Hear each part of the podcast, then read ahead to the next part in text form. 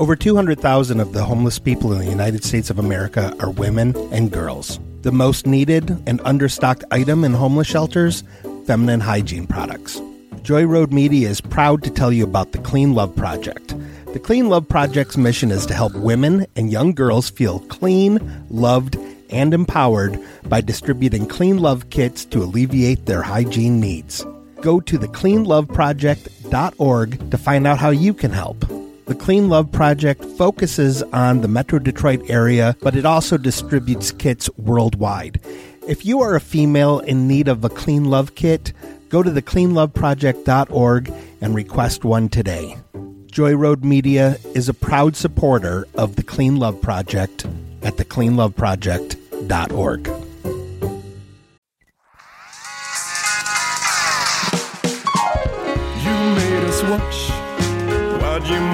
make us watch this?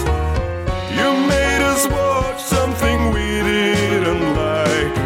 Next time we'll watch something we like, but we can't believe you made us watch. You made, us, watch Anatomy, of, a murder. We're here with our, well, God, he's sort of like the godfather of this podcast. Um, Yes. We're here with Johnny Mockney Mhm. from the We Are Movies podcast, who you and I both did his podcast, Yes. which kind of inspired us to want to do our own podcast where we talk about movies and every other episode, at the very least, shit on Johnny for liking Waterworld, which prompted Johnny and Louis Michael to record The an entire. Episode Yeah. I've ever heard. Yes, so Where someone is dedicated to making fun of us. Yes. pretty great. So please listen to the Waterworld episode and then listen to Johnny and Louis in rebuttal of. Yeah. Johnny, thank you so much for inspiring us, for being a cool guy, for turning us on to movies, for turning us on to this movie. You're awesome, bud. Of course. Thank you so much. I'm so happy to be here. And and I want to say first of all, something happened uh, recently, and uh, y- you can you can cut this out if this is too much of a tangent.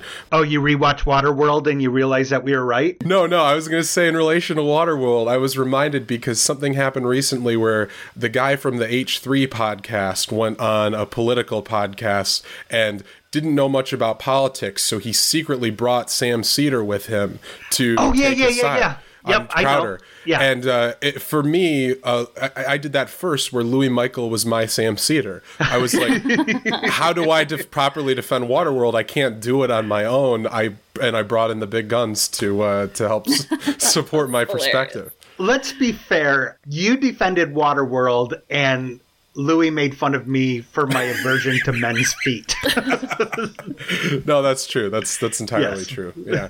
you are uh, you are so Do you want to kiss him? great at yeah, stop it. lean in? You- you're just great at talking about movies and you've renewed a passion of movies for me and for Allison and Yeah. you know just the way that you find a way to make it a good focal point for having a conversation really mm-hmm. kind of inspired us to do this to have conversations with each other because I sat there very quietly while you guys recorded your episode about The Shining wanting to have a conversation Wanting to interject and put his own. yeah He's like, I wanted to talk more, is really what it came down to. He just Yeah. needs more excuses to talk. so Well, that's that's entirely why I started a podcast because I was sick of listening to movie podcasts where I couldn't interject, and it's Oh. just Perfect. Yeah. Well, your Star Wars uh, special episode was definitely one where I was like, you know what? I wish I could be part of that recording and tell them everything they got wrong. that was in the back of my mind. That was uh, actually the first time I talked to you, and you mentioned that you were listening to that. I thought, oh no, and I pictured you seething, just like Oh well, pop, popping popping bubble wrap or something, just to get get the uh, the anger out. I listened in the car and it did cause me a little bit of road rage. Did I run a Miata off into the ditch? Yeah. Is it all your fault? Probably. Listen, Well- if he was driving a Miata, he deserved it. Well, but back to the topic of, of how much you like me otherwise. I, uh, I I'm, I'm no, I'm very. Ha- I consider that such a huge compliment and a huge uh, personal success that uh, I had that kind of impact on your guys' uh, on what you do, and I Yeah. love the podcast. So You saved our marriage. our marriage welcome. was not in jeopardy. you're No, welcome, it's. Benji. well, how's he supposed to be a good comedian if he's not going to come from a broken home? Exactly. Exactly. Yeah.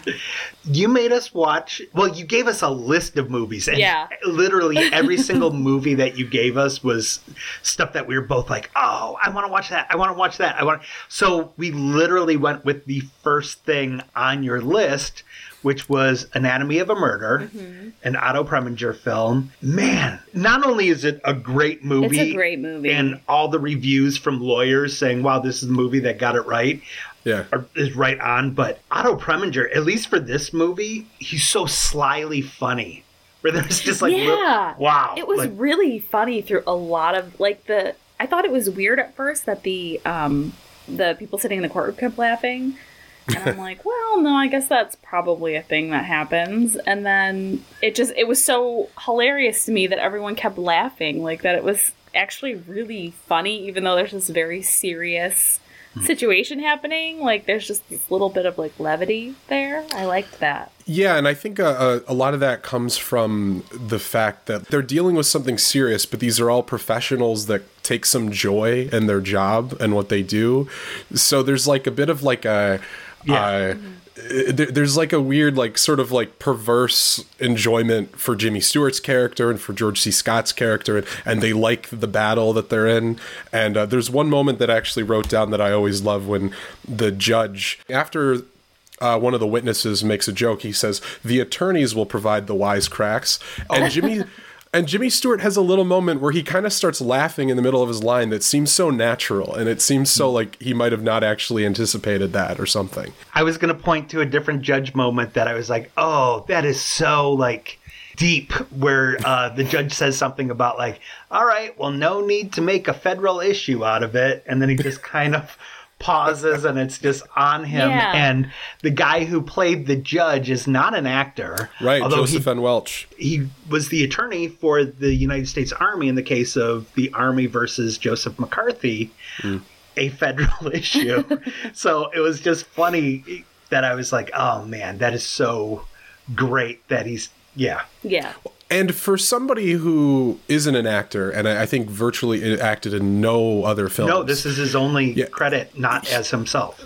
Right. Uh, He is um, such a well realized character, and he's he's very funny. I think very dry, and in a way also like the audience surrogate. I one thing I notice is towards the end of the movie, near the end of the trial, he has a line where he's like so exasperated. And he's like, "We're close to the end," and he's Yeah. Can you know, we it's a two hour forty minute movie. We all feel the same way, you know. Yeah. Oh, Yeah, I mean it's a long movie, but honestly, I think if because it's adapted from a book, correct? a book which was adapted from a true story. Yeah, Okay, mm-hmm. so that I actually like- happened in Marquette.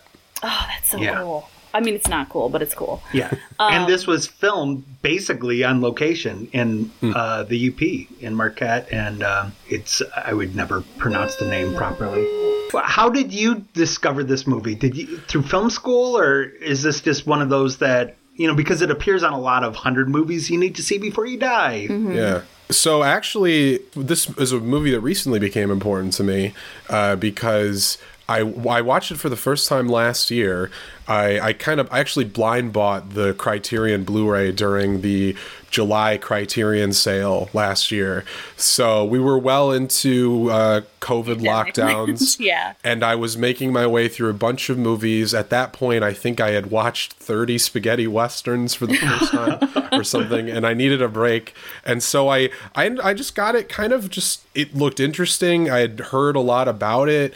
And I, I'd never seen any films by Otto Preminger. He was always a director I wanted to get into a little bit. He's a, Oh. a favorite. He's a favorite of John Waters, actually. John Waters often brings up Otto Preminger as like a kind of a famous provocateur that precedes him. And particularly in like the content that his movies dealt with. And so, yeah, I watched it and I was I sat there for the whole two hours forty minutes. Didn't look at my phone once. I didn't pause it once. I was just infatuated with the whole movie, and I was caught off guard first of all by the Michigan representation. Yeah. That part's especially great. I love. There's a moment where. You know, because Jimmy Stewart's the small town uh, Marquette lawyer, and George C. Scott is the the big city lawyer from Lansing Yes. Yes. and he has like his you know just like oh i'm just a, a small town lawyer and i, I don't want to insult the the hot shot from lansing and Oh just God. hearing his voice in this Yeah. context kind of getting into this sort of niche Wait, was that cul- his voice or was that Don Knotts' voice? I'm pretty sure that was Don Knotts' voice. It's that the- was a pretty solid Jimmy Stewart. I'm It's- not gonna lie. it's my uh, yeah i usually i can do a better one if i really put it put my all into it but uh, a better Don Knotts? Yeah. You nailed Don Knotts right there. it's Just my generally because he can't do impressions. No, it's it's my it's my generally uh, 1940s through 60s uh, uh, silly man voice, but I, I I think um, it- it- hearing his voice in that uh, that very niche Michigan culture war uh, was something that was interesting to me. But I think I was just I've seen a lot of courtroom dra- dramas. I think a lot of them are good you know some of them not so much but what stuck out to, about this one to me was that there was nothing moralistic about this. You know, I feel as though a lot of those movies, like A Few Good Men, you know, it's like Tom Cruise is gonna he's gonna prove that you know the the- whatever. Yeah. Like it's like it, in this, Jimmy Stewart is not fighting for a belief; he's just doing his job. Right. Yeah. Yeah. And it, it, it's weird too because like it almost seems like I mean the movie's older than all three of us put together almost. Like is it okay to spoil the ending? Well, eh, Well, should we establish then- the the setup first? Yeah, yeah, I don't go know for if- it. Uh, so it's basically, as is almost verbatim, the actual true story that it's based on, uh, and the, the book, which was written by the lawyer who inspired Jimmy Stewart's character. Uh, Jimmy Stewart is this uh, lawyer who is uh, defending a man who's on trial for murdering a man who supposedly raped his wife. And uh, Jimmy Stewart basically has to make this case that there's very little precedent for. I think there's one case in like 1887. yeah, 1887. 18 something. Yeah. Yeah, which is basically saying that the murder is excusable for reasons of momentary insanity, basically. And they use a specific phrase, I'll look it up in the movie, but uh, basically saying that um, even though it was premeditated, the fit of rage that he was in can still excuse the murder itself. Yeah, And like it, so- it- like he wasn't in control. Like even though he knew right from wrong, he wasn't in control of his actions. which makes it quite a u- unique story because the movie's not about trying to prove whether or whether or not a murder happened. We know the murder happened. We know Yeah. who did it. It's really entirely about Jimmy Stewart versus the two other lawyers, the mm-hmm. prosecution, and who's the better storyteller, who can create the more compelling Yeah. narrative. Yeah. Like it's very um it's an interesting case because it's like there are stakes, but it's not these traditional stakes like where you're trying to prove like did he do it or did he not do it? You know, was he framed? It's not like that. It's no, he definitely did this. It's determining whether or not he should go to jail for it. And it's like you said, it's it's who can spin the story in the best way so that the client either wins or loses. It's so well done. Just how phrasing a question in a different way or asking one extra question can change the entire viewpoint. Right. It's really well done. And uh, one thing about the movie that I, I love is that uh, I do I want to talk about Jimmy Stewart first because I think he's he's obviously the central thing in this movie, and we all we all know Jimmy Stewart. I think he has an incredibly just like a definable presence that we're used to, and I think we associate. He, he's sort of like the Tom Hanks of his time, right? He's Oh yeah, Yeah. yeah, definitely. generally, you know, he plays these characters like George Bailey in It's a Wonderful Life, uh, or his character in The Man Who Shot Liberty Valance, who are kind of like these righteous characters, very likable. They kind of represent a certain part of America that we're sort of nostalgic for. His character in this movie, uh, is very much like that, but he's also like he's employing this folksy Jimmy Stewartness in a way that's a little sly and a little conniving. It's like Yeah. he knows that he gives off that folksy vibe and he's using it for the audience and for the jury to kind of basically shape this narrative. And it's like i think it's that's what makes it such a compelling jimmy stewart performance is that all of his Jimmy Stewartisms are being used very smartly by the character to win over the judge and to win over the jury. Yeah. Was Lee Remick the one who was also in uh, Face in the Crowd? Yes, Which, yeah. yeah. which has the same sort of, you know, it's Andy Griffith playing the up the good old southern yeah, the good old yeah, boy, yeah. you know, Right. kind of being like, look, I'm just one of you guys, kind Yeah. of a thing. as we were kind of talking about with like the movie's incredibly ambiguous it, it goes out of its way to not really make you decide one way or the other whether or not the Yeah. uh, the rape that Happened. led to the murder happened obviously you know emotionally we feel conflicted because if this man barney if he did commit the rape we think obviously the murder is excusable at the same time ben gazzara does a really good job uh, portraying the defendant frederick manion because he is very unlikable and it's also Oh, a s- yeah. And it's established that his wife, Mrs. Manion, who's played by Lee Remick, is also a little scared of him. So there's this implied Yeah. possible domestic dispute between the two of them. It's really hard to emotionally grasp one side of the fight. So our investment also becomes purely logical and purely just what will the outcome be? You know, who will win? And it's also very timely in we're living in the Me Too era, Mm-hmm. and it's like, man, yeah, she's a big flirt, But did she deserve it? Like, But did she get right? Like, yeah, it's, it's one, one of of- those things where Yeah. you're like, gosh, like this lawyer is kind of implying like she was being flirtatious. You know, Hmm. she she wanted to hook up. You know, she she wasn't. This wasn't something she didn't want because of how she was dressed or because of you know how she was behaving. Yeah, it's very relevant today. Like the entire situation. Like, can we trust her because she dresses like a tramp? Like, Right. it's so delicate.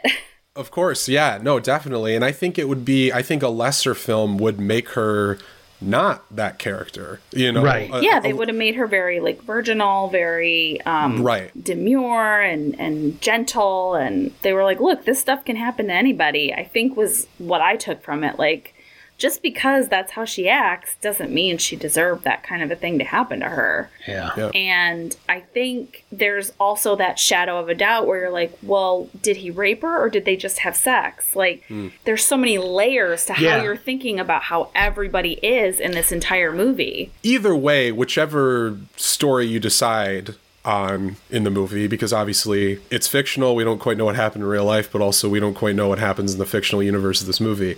Like either way, she's a victim of what's happening. Something. Yeah, oh, Either, yeah, yeah, yeah. Either she's Barney's victim or she's a victim of her husband. Because Or both. Or both. or both Yeah, Uh, yeah. and and very yeah very possibly both right but obviously you know she wouldn't be lying just to denigrate a dead man she would be doing it for her own safety against her husband Yeah, so yeah, you also see her in a very complicated place and i think that's why her performance is so good because she's introduced in this very like she's quite confident and she's kind of flirty with jimmy stewart Mm-hmm. uh, but then also there's these great moments of vulnerability with her too particularly when she's on the stand and Yes. george c. Scott is questioning her.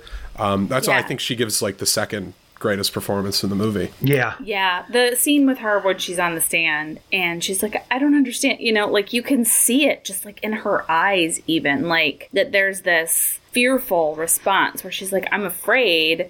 And you don't know if it's an I'm afraid because I think I'm being caught or an I'm afraid because this is another guy who's attacking me. It's so well done. Yeah. the- her her reaction because she does come off so confident and like yes this thing happened to me but i'm fine. And then you see how vulnerable she is in the in those moments when she's on the stand. Yeah. I really like to, and it's a thing that when it happens nowadays, it seems like people highlight the fact that it's happening nowadays. But I really love these movies from the 50s and earlier where you have these really long shots Yeah. that, you know, you, you're just letting actors do their craft. As someone who can't memorize anything, like, uh, just how prepared these actors were. You know, like- and the dialogue's so incredibly well written it rolls off their Yes. tongues you know it's like there's like a music to it a little Mm-hmm. bit Yes. and every single especially in these courtroom scenes every single move that every character is making is so calculated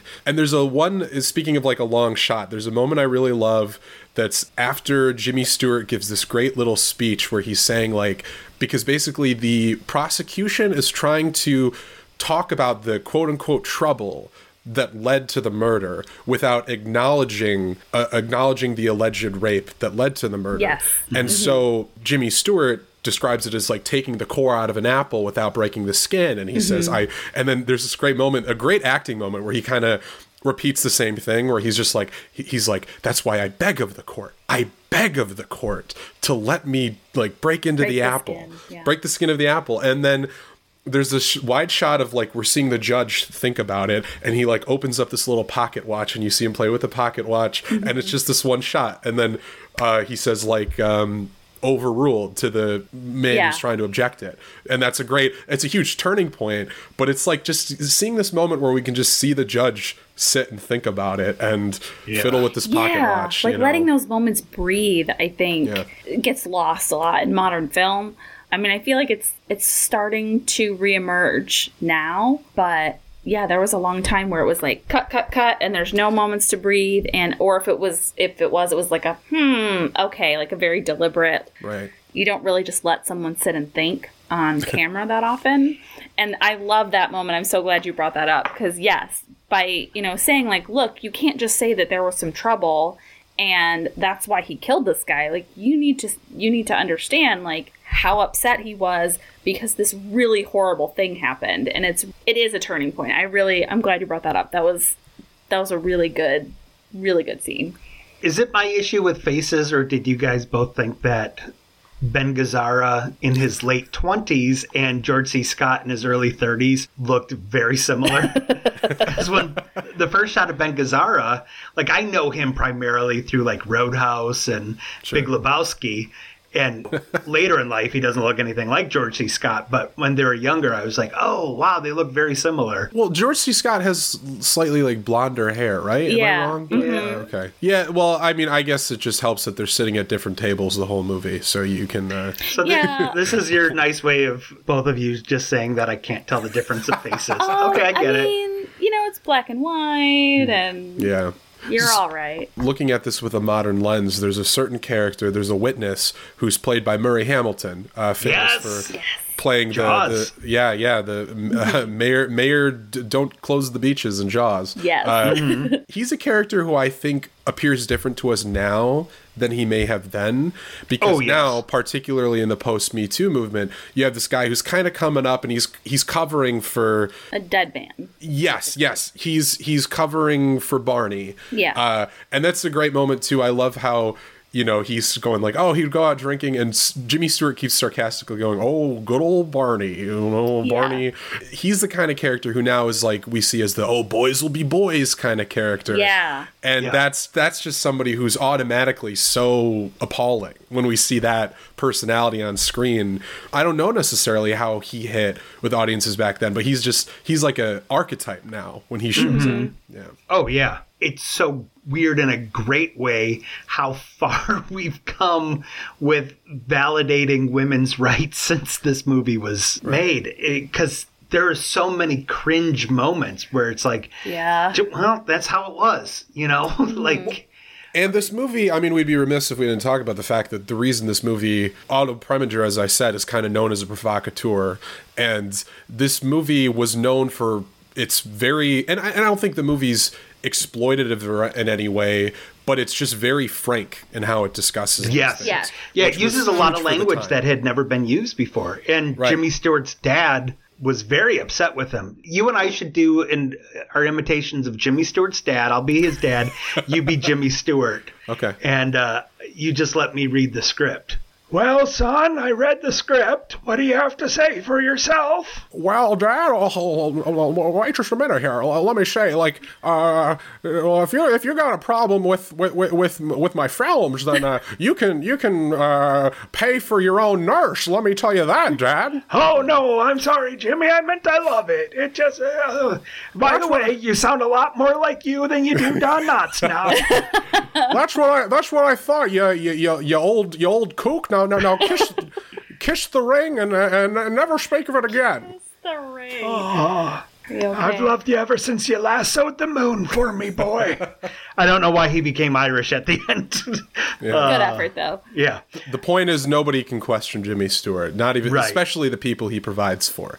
Yes. That's right. yeah. Yeah. You you hit it out of the ballpark with this one. Yeah, Jimmy. this was great. I'm so glad we finally you. got an opportunity to watch it because it is one that I've wanted to see for a long time and just haven't. when we finished it, Allison pointed out that it reminded her of Primal Fear a little bit hmm. because of the ending. It's kind of set up the way I interpreted it, and I kind of got this at the beginning too when Jimmy Stewart was like, "All right, Ben Gazzara, here's your only way out. If we can kind of Can you get there? Yeah, Yeah. can you? Can you think about it? Yeah, Right. And his irresistible impulse. you Yeah. know? Right. where uh, he takes off at the end. Ben Gazzara takes off. He's found not guilty and Mm-hmm. he leaves. He never pays Jimmy Stewart. And Jimmy Stewart seems kind of fine with it. Like, He's like, it, was, "Yeah." He just likes playing the game. You know, he won the game. Yeah. And he, he is in a financial situation because it's also mentioned that he just lost his reelection bid for district attorney. And so at the end of it, they are trying to start a new firm together. And Mm-hmm. uh, and I like his little crew too. His his uh, his friend with the drinking problem, and Yeah. who he helps kind of get sober by getting him into this Involved, investigation. Yeah. there's a bit of like a to us it was the job. That's what Yeah. we liked about it. Yeah. And I think the decision by Ben Gazzara and Lee Remick to leave at the end can be interpreted a couple different ways.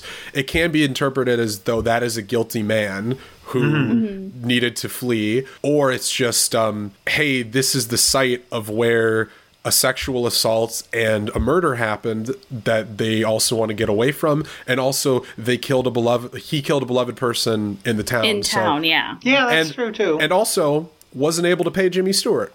so Yeah. Okay. You know, yeah. you- that- you that's all valid. Yeah. What do you Yeah. guys think happened though? Like if you had to, I, I know that that isn't the point of this story, right. but what do you guys think is the true story? Oh, so, well, okay. So I don't know enough about the true story. Yeah, without Uh, knowing that's- anything about the true story at all. Like the in the movie universe, what do you think happened? So obviously, I first have to say that I'm a big believer in the fact that uh, nothing actually happened, and there is no correct answer. But Right. obviously, uh, This is all I- fictional. Yes. to project uh, yeah to project i would just say i want this is a bad thing this feels like a bad thing to say but i want it to be true for the reasons that i want the man who was murdered to have been somewhat justifiably murdered Yeah. and i want i want the ruling to be somewhat justified i guess Yeah. in the end that the man who got free even though he's not a likable character Yeah. and you really hope that lee remick leaves him after the events of the movie i want his his verdict to be justified so i guess that's where i lean but i don't feel like there's a necessarily a good scenario between the two No. Yeah.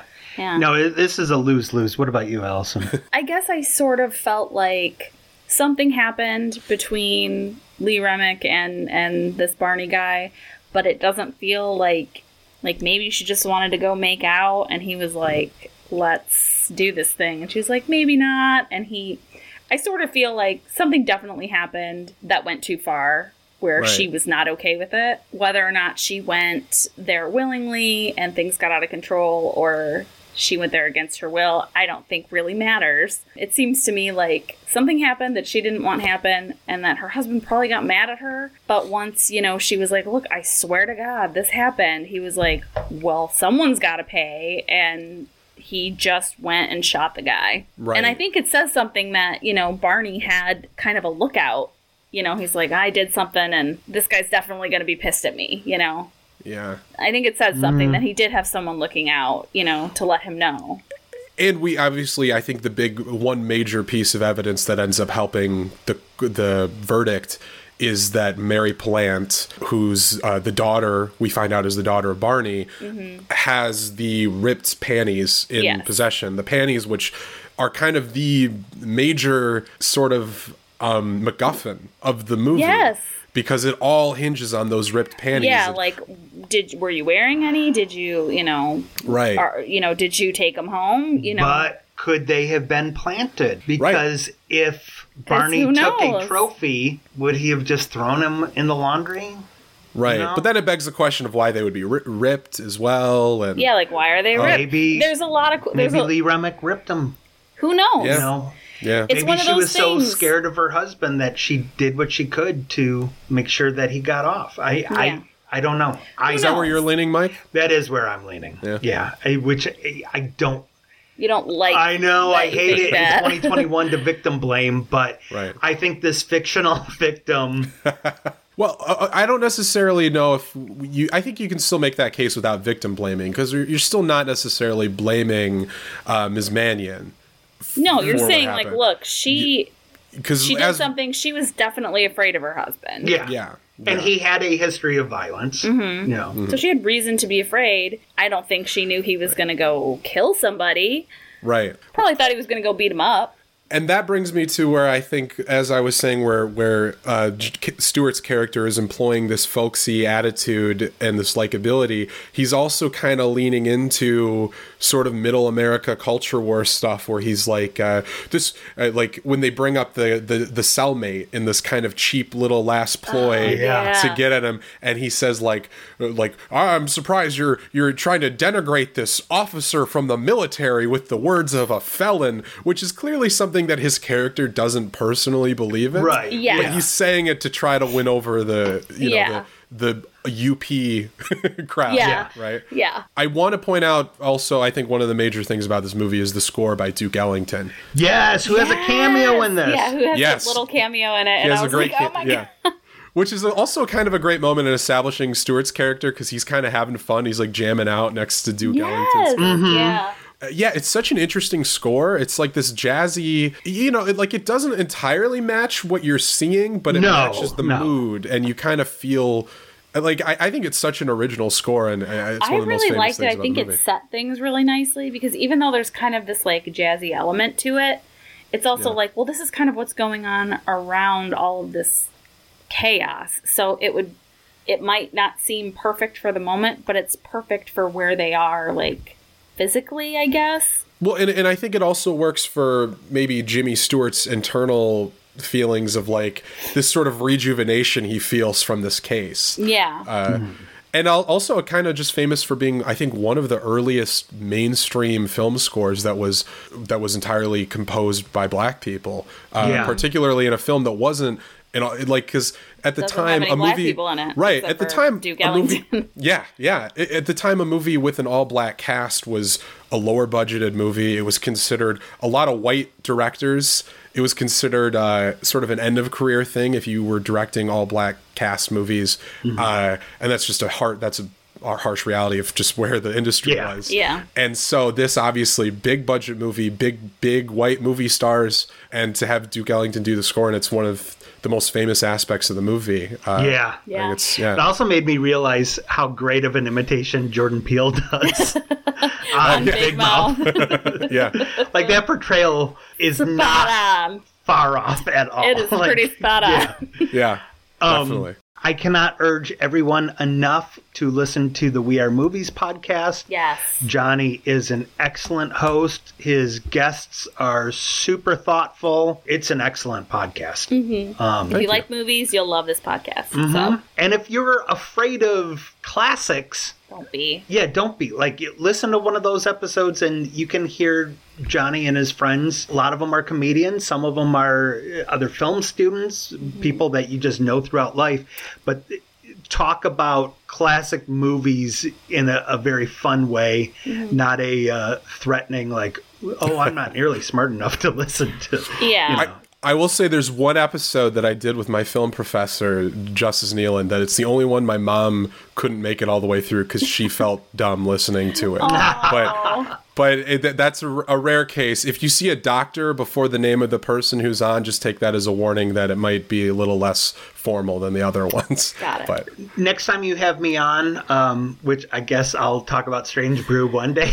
Um, Yes. Can you title me as uh, Dr. Michael Bobbitt so that way your mom doesn't accidentally listen to that one and I can be offensive? And since Yeah. I know that your mom will listen to this because she is a very supportive mom, hi, Mrs. Mockney. Hi. I'm um, You have a. I say it every Your time I talk cool. to Johnny, like but you did an excellent job, both you and Mr. Mockney. Your son is uh, smart and uh, likable and uh, creative and very motivated. So kiss way to go, Mockneys. You want to kiss Don't want to kiss Johnny or Yeah. Johnny's mom. Johnny? Why do I? It just has to be Johnny you want to kiss Johnny's mom too? and his dad. Oh, okay. Like on the cheek. all of us. Of course. Oh, cute. All right. I'm married to you. Thanks. Yeah. Thanks So. for that. Thank you, Johnny. Uh, Of course. Thank you so much for having me. I'm I'm such a big fan of your show, and Oh, um, thank you. I'm, I'm I'm really glad to have finally been a part of it, and I'm I'm well, glad you love the movie. you've movie. been a part of it for a right, while. right, right. True. I hope, and I'm and I hope this more than makes up for the Waterworld fiasco. it does. No, you're already out of the penalty box for a while. Okay. Yeah, we've All right. forgiven Uh, you. Like What was Mungo. Lake, yeah, Lake Mungo. Lake was- Mungo. oh, God, that movie was so good. Broke yeah. my heart in a million right. pieces, but it was yeah, so I was just rereading through uh, our text messages when I was texting you for this. Just it brought back Lake Mungo a lot, and I'm like, man, we need to rewatch that. That's that a movie, great movie. good. it just got its first Blu-ray release. Actually, oh wow! Ooh, I nice. just I ordered it, uh, so it's in the mail. But yeah, it's like a real collector's edition with a bunch of commentaries and stuff. So Oh, super excited for cool. that. Well, I hope that you will come back and join us again because, like I said, you gave us a list, and Yeah. absolutely everything on your list was movies we want to see. where so. we're like, yeah, yeah, uh, all of them. so you are excellent. Check out stages in Lansing now that shows are starting again. Um, yeah. Johnny got a backhanded compliment saying that he was finally funny, and uh, you are so much healthier mentally than I am because when you told me about that, I was just like, in my head, I was like, man, if someone said that to me, I'd be like, what? I wasn't funny before? you asshole. Check out Johnny D stand up. All right. So, Allison, yeah. bye bye. Bye. Bye, guys.